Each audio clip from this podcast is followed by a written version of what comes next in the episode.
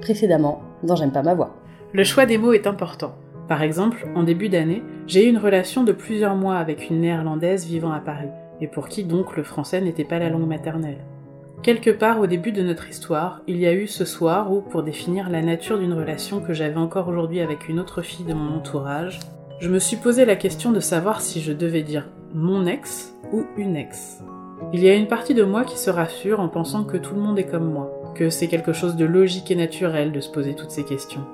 Mais j'entends constamment dire que non, je me prends la tête pour rien.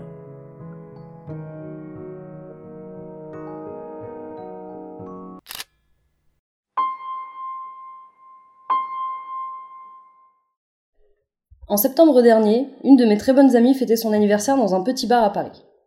Une soirée avec beaucoup de monde, dont une très grande majorité de personnes qui m'étaient complètement inconnues, et avec lesquelles j'ai passé plusieurs heures à enchaîner des bouts de conversations passionnantes, sans début ni fin, interrompues à chaque fois par des bouches pas, je reviens, je vais juste me chercher un verre, avant de me laisser fatalement happer par un autre débat sur le chemin me séparant de ma prochaine commande alcoolisée.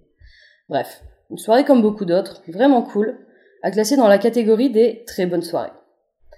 Et plus récemment, il y a plusieurs jours maintenant, je racontais sans raison quelques anecdotes plutôt drôles sur cet événement parisien à une autre pote, pas du tout liée à celle qui fêtait son anniversaire. Quand d'un coup, elle me posa cette question tout à fait légitime. Elle a eu quel âge ta pote? De mon côté, j'ai simplement répondu 25 ans. Elle a eu l'air surprise, l'espace de quelques secondes de cette information, avant de me dire Ah bah oui, c'est vrai que tes potes sont plus jeunes que toi. Ah oui, c'est vrai. J'oublie toujours ce détail. La majorité de mes amis sont plus jeunes que moi et ça n'a absolument rien de volontaire. C'est juste comme ça, je m'entends avec les gens pour qui ils sont, plutôt que parce que je, m'imagine qu'ils sont peut-être nés dans la même décennie que la mienne. Le critère de l'âge n'a aucune importance pour moi. Et pourtant, depuis un beau moment maintenant, je ne vous cache pas que j'ai souvent entendu murmurer l'idée que si je fréquentais des gens plus jeunes que moi, c'est avant tout parce que moi, je ne voulais absolument pas grandir. Comme quasiment tous les mecs en fait. Alors je passe intentionnellement sur le fait qu'une fois encore, ce genre de généralité et moi, ça fait clairement deux. Pour pouvoir dire à voix haute un petit truc qui me prend la tête depuis plusieurs années maintenant. Genre qu'avant de savoir si je fais consciemment ou non la démarche de grandir chaque jour un peu plus. J'aimerais qu'on me dise à partir de quand déjà on est ou on sera grand. Vous avez deux heures. Pour être honnête, la première fois que je me suis réellement posé cette question en ces termes, c'était il y a cinq ans maintenant un jour lambda où j'étais avec ma petite amie de l'époque à la caisse d'un magasin, et qu'elle m'a fait la réflexion que quand même, à mon âge, c'était bizarre d'avoir encore un portefeuille à scratch.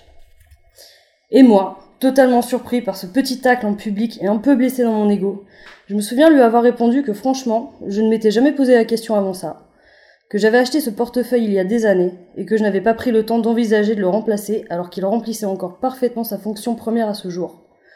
Ou encore, euh, que ça serait un peut jeter de l'argent par les fenêtres, d'en acheter un nouveau juste pour une question d'image et d'adultana soudain. Bref. C'est à partir de cet instant précis que j'ai compris que mon âge m'imposait une image et des responsabilités qui ne prenaient absolument pas compte du contexte ou de mon propre avis. Un des autres enseignements de cet incident, diplomatique, était de constater que chaque étape de mon évolution vers ma vie d'adulte consistait peut-être à remplacer un truc par un autre. Comme quand déjà au collège, pour faire plus grand, J'étais passé du stylo bic au stylo plume, du cahier de texte à l'agenda, du cartable au sac à dos It's-Pack. Sauf que grand déjà, ça ne veut pas dire adulte. Vieux non plus d'ailleurs.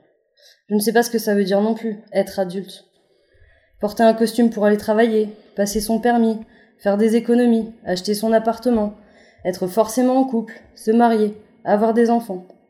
Ça reste pour moi des injonctions à faire un peu comme tout le monde sous prétexte qu'on a dépassé un certain âge.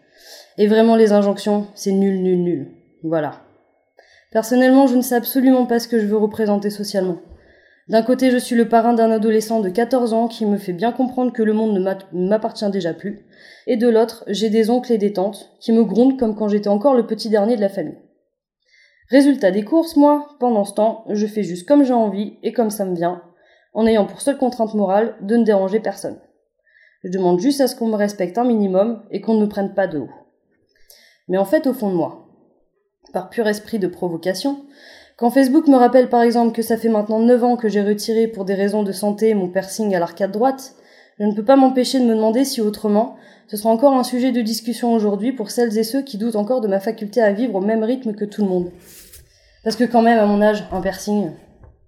Alors que bon, je dis ça, mais je n'ai pas besoin de chercher si loin pour trouver des trucs qu'on pourrait me reprocher aujourd'hui. Le fait de clamer haut et fort sur Twitter que j'adore Steven Universe, de ne pas cacher mes envies de chocolat chaud à la place du café le matin, ou même l'idée de me livrer autant dans ce podcast sont déjà à peine quelques éléments censés prouver mon immaturité constante. Et ce, qu'importe mes cheveux blancs ici et là, mon numéro de tiré, et mes dix années d'expérience dans mon job, hein, tout ça, ça ne prouve rien. Du coup, finalement, je continue à penser que l'important, c'est de passer au moins de très bonnes soirées d'anniversaire avec des gens qui ont peut-être 25 ans, peut-être plus, peut-être moins, et que je m'inquiéterai de mon âge plus tard, quand je saurai quoi en faire, et que j'aurai enfin droit à nouveau à des réductions quelque part.